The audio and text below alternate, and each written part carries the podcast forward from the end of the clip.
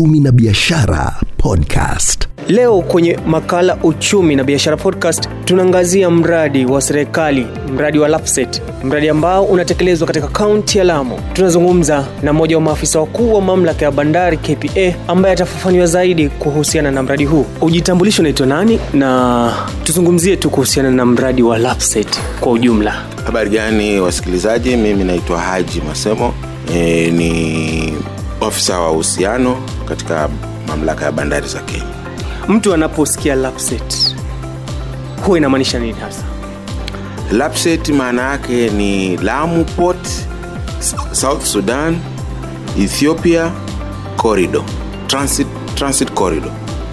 Kwa hiyo hii ni mfumo mzima wa usafirishaji wa bidhaa ambao tumewajua kule Mombasa, bandari ya Mombasa inatumia North Corridor, Northern Corridor ambayo ni corridor inayoanzia Mombasa Port inaenda mpaka Nairobi, Malaba, Uganda, Rwanda, Burundi.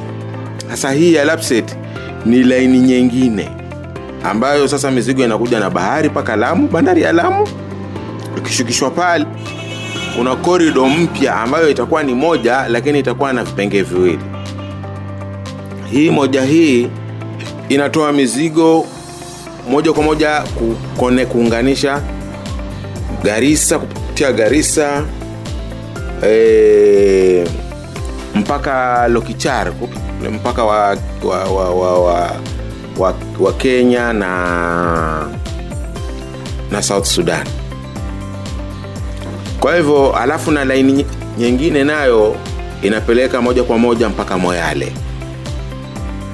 Kwa hivyo mabarabara yatajengwa. Kwa hivyo LAPSSET ni bandari pamoja na yale mabarabara ambayo ni mabarabara ya kisasa na yashaanza kujengwa, ambayo yatajengwa yakielekea huko South Sudan na Ethiopia, na kutakuwa na mapipeline pia, mabomba ya mafuta ambayo yataunganisha. Ujao wa South Sudan wana mafuta kule, wanatafuta njia ya kusafirisha mafuta yao katika nchi za Ulaya kwenda kuuza, kutafuta masoko. Kwa hivyo bandari ya Lamu itakuwa ni, ni njia fupi kwao wao kuja kupitisha mizigo yao kwa bandari ya Lamu kupitia kwenye mabomba ya mafuta. Yakifika hapa yanaingia kwenye meli, meli inapeleka. Hali kadhalika Uganda pia inaitumia, inaweza ikatumia hapa, maanake kutakuwa pia na bomba ambalo litatupeleka mpaka mpaka e, Nanyuki. Nanyuki hii inaweza ikaingia Nairobi, Nairobi na ikaenda ikaunganisha mpaka mpaka Uganda na nchi zingine. Nimeuliza hilo swali kwa sababu ilivyo sasa, Wakenya wengi wanaposikia Lapset wanajua tu ni bandari ya Lamu peke yake, ni Lapset ni bandari ya Lamu peke yake. Je, um, mradi huu mzima utamnufaisha vipi Mkenya wa kawaida? Kama nilivyosema kwamba lapset ni bandari ya Lamu na njia ya Sudani Kusini, Ethiopia eh, corridor, njia ambayo ni ya transit ya kupitisha mizigo. Kwa hivyo kama umetembea mwaka huu upande wa Lamu tayari utaona kwamba kuna mabadiliko mengi. Mabadiliko kama gani? Banda, barabara inayounganisha Lamu mpaka Minjira ambao kule ndio e, junction ya ya nane ya kwenda Mombasa na hii inaenda e, Garissa. Tayari hiyo barabara imefunguliwa. Kuna watu wawekezaji tayari ambao washashika land kando kando ya barabara na biashara ndogo ndogo zinakuza kando kando ya hizo barabara. Sasa kama zile biashara zinachipuza vile, tayari ni watu wanajitafutia riski. Magari yanayopita pia yanasimama katika vijiji vijiji. In, ina maana ukiwa kuna watu watu wanapitapita mara kwa mara na barabara nayo ni safi, basi zinaenda magari yanasafiri bila vikwazo vingi, hata usalama umeimarika. Kwa hivyo badala ya kutumia masaa kumi barabarani, sasa watu wanatumia masaa matano masaa sita kutoka mpaka hapa mkowe lamu. Tayari hayo ni mabadiliko na magari yanaweza yakasimama njiani. Ukija upande huu mwingine barabara zinafunguka zitafungua zile barabara zitafungua lamu zitafungua garisa isiolo mpaka moyale kama kuna barabara nzuri kuna mabomba kuna mas... watu wa security wanazunguka mara kwa mara magari yanapita malori tayari usalama utaimarika. Kwa sababu kutakuwa kuna watu wengi itapea ajira katika hiyo sekta. Kumaanisha kwamba mradi wa lapset utaimarisha zaidi usalama usalama Lamu. usalama zaidi wa sehemu hii ya magharibi ya, ya kaskazini e, mwa kenya. Pili tayari kuna kazi. Ha- hapa lamu tayari kuna vijana mia moja washachukuliwa. Katika bandari ya Lamu katika bandari lamu wanafanya kazi. Hao ni wale waliochukuliwa na mamlaka ya bandari. Lakini kuna wale ambao wafanya vibarua kwa wale wanaojenga. Kuna majengo kadha yanaendelea hivi sasa ukienda mokowe pale utapata magari ni mengi. Madogo na makubwa ya mizigo. Tayari mji unaanza upande ule. Maofisi yako kule ofisi ya serikali idara kadha kadha zinaingia kule. Mahoteli yanajengwa. Kwa hivyo mabiashara yanafunguka kule. Kwa hivyo tayari kunabadilika kuhusu suala la ajira kuna baadhi ya wakazi wa kaunti ya Lamu ambao wanahisi kwamba wamefungiwa nje. Wale ambao wamepatiwa fursa kipaumbele zaidi ni watu kutoka nje ya kaunti hii. Unazungumziaje swala hilo? Tunavyoongea saa hii bandarini kuna wafanyakazi 185 mia moja ni wakazi wa lamu waliochukua juzi. Interview zilitangazwa hapa wakaambiwa kama wewe kitambulisho chako hakijaandikwa mkazi wa lamu kama wewe si mkazi wa lamu kaunti usiapply. Watu mia moja tayari ni watu wa lamu. Lakini bandari ni mpya. Na hawa wafanyikazi mia moja ni vijana wadogo ambao wamechukuliwa ili watakuwa na bandari. Na hawajajua hawajakuwa na uzoefu wa kazi za bandarini hawezi kuachwa peke yao lazima ndio kuja wale wengine ambao tayari wana uzoefu kutoka Mombasa kuja kuwaongoza. Hilo lazima litatokezea. Ukishajitoa kwenye mamlaka ya bandari wewe unaweza ukafanya kazi hapa unaweza ukafanya kazi kisumu unaweza ukafanya kazi. Kwa hivyo wengine hawa wanaweza hata wakapelekwa mombasa wengine wakaja hapa. Hiyo si tatizo. Lakini ukweli wa mambo ni kwamba hata watu wa mombasa kukitoka ajira za bandari ya mombasa huwa hawapewi kipaumbele watu wa mombasa kama wanavyopewa watu wa lamu hapa lamu. Ikitangazwa mombasa naambua hii bandari ni ya, ya, ya nchi nzima. Lakini hapa tumechukua hilo ili kuwaonyesha watu wa kwamba kuna manufaa yanakuja. Manufaa ndio haya na yataendelea kuja. Kwa hivyo saa hii bado bandari haijapamba moto. Na hatujachukua watu. Tumechukua hao watu mia moja wa kwanza ikipamba moto mambo yakiwa ya kazi zinaendelea vizuri. Wengine wengi watachukuliwa na si kwamba ni bandari peke yake ndio itaajiri kampuni za malori zitaajiri madereva. Matanboy kampuni za malori zita, zita, kampuni za, za, za clearing and forwarding zitaajiri wafanyakazi kuna uwezekano kuwe kuna ma cfs container freight station au cargo freight station pia zitaajiri. Kampuni kama za pipeline zitaajiri. Maanake wakishajenga bomba lao itabidi wanahitaji watu. Kuna kampuni nyingi ambazo zitakuja nyingi tu za kila aina. Kuna mpango wa kujenga sehemu ya kibiashara ambayo inaitwa special economic zone. Ambayo itajengwa wapi? Karibu na lamu port. Kuna ardhi kubwa sana pale. Hapo hapo karibu na lamu port ile itajengwa na ikijengwa itafungua. Magari yatakuwa yanaletwa hapa watu wa mombasa watu wa nairobi wanaweza kuja kununua hapa badala ya kwenda dubai.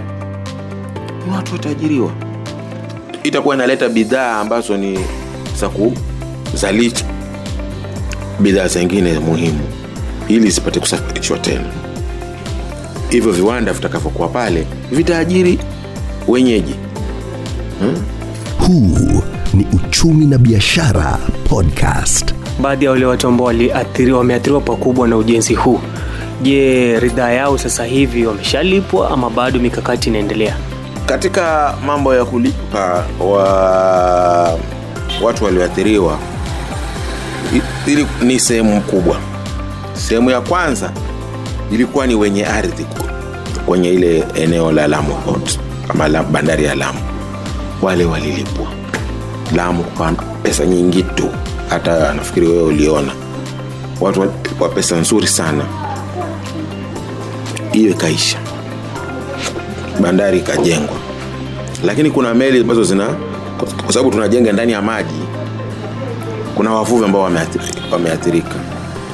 Mikakati yao imefika mwisho ya watalipwa wakati wowote kuanzia sasa. Hivi sasa kuna pesa ambazo eh, mamlaka ya bandari za kenya kenya Ports authority ishapeleka kwenye maakaunti, kwa sababu wale wengine wanasema hawana akaunti. kwa hiyo pesa ziende kwenye akaunti watu wakafungue maakaunti ile pesa kubwa ambayo ni mabmu zikiingia pale ndio wale watu wagawiwe pesa zao.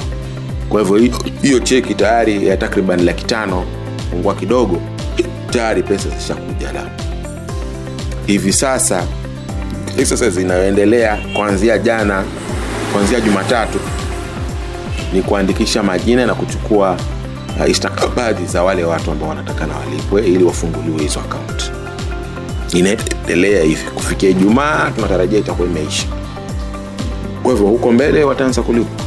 Na je hawa ambao pengine wameshaathiriwa na ujenzi wa lapset corridor? Lapset corridor kuna mashirika kadhaa kama nilivyokwambia watu wa barabara ni kenya national highway authority nao wana mikakati yao tayari wako katika hali ya barabara ambazo zimekata kwenye majumba ya watu mashamba ya watu.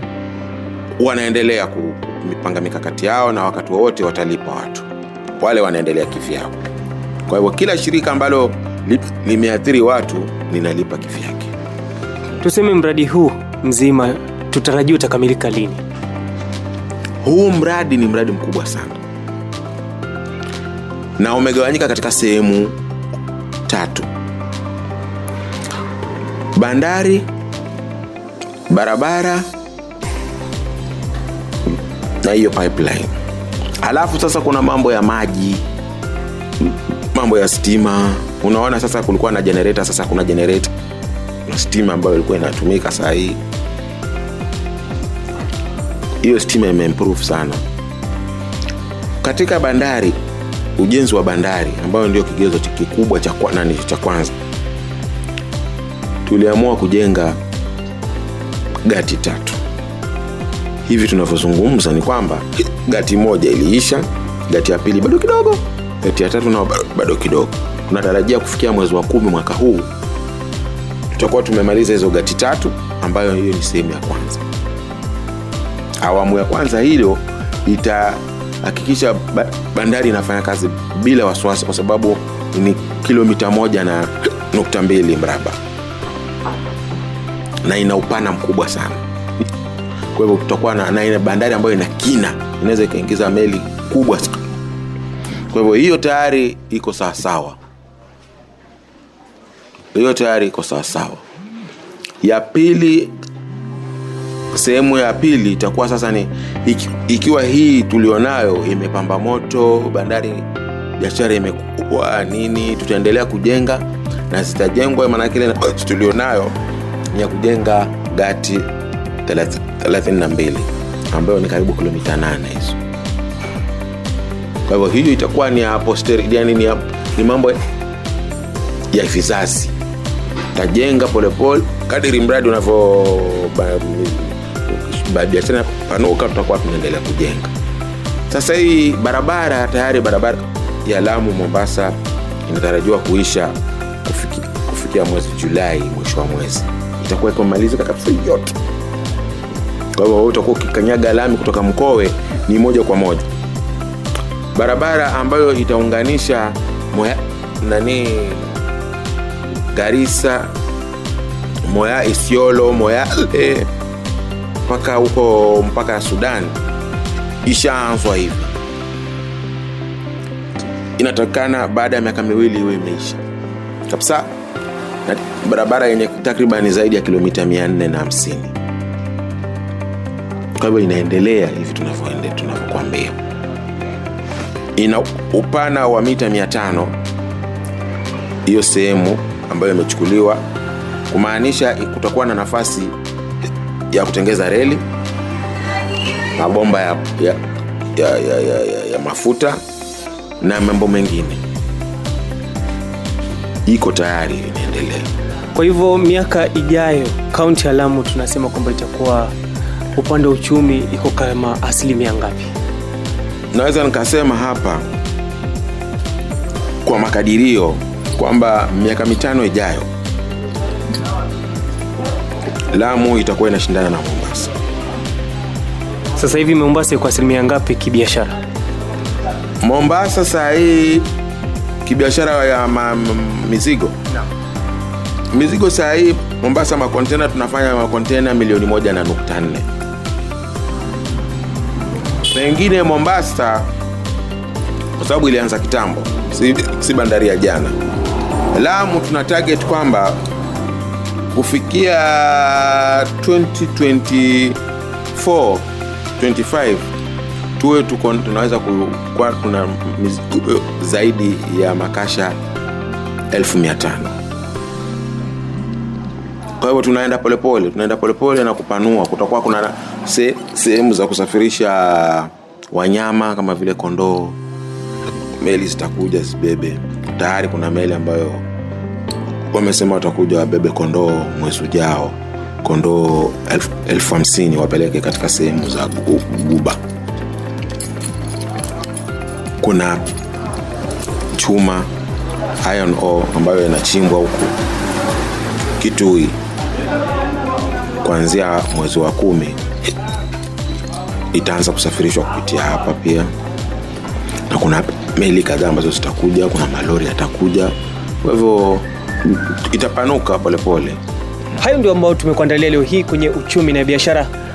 Huu ni Uchumi na Biashara Podcast.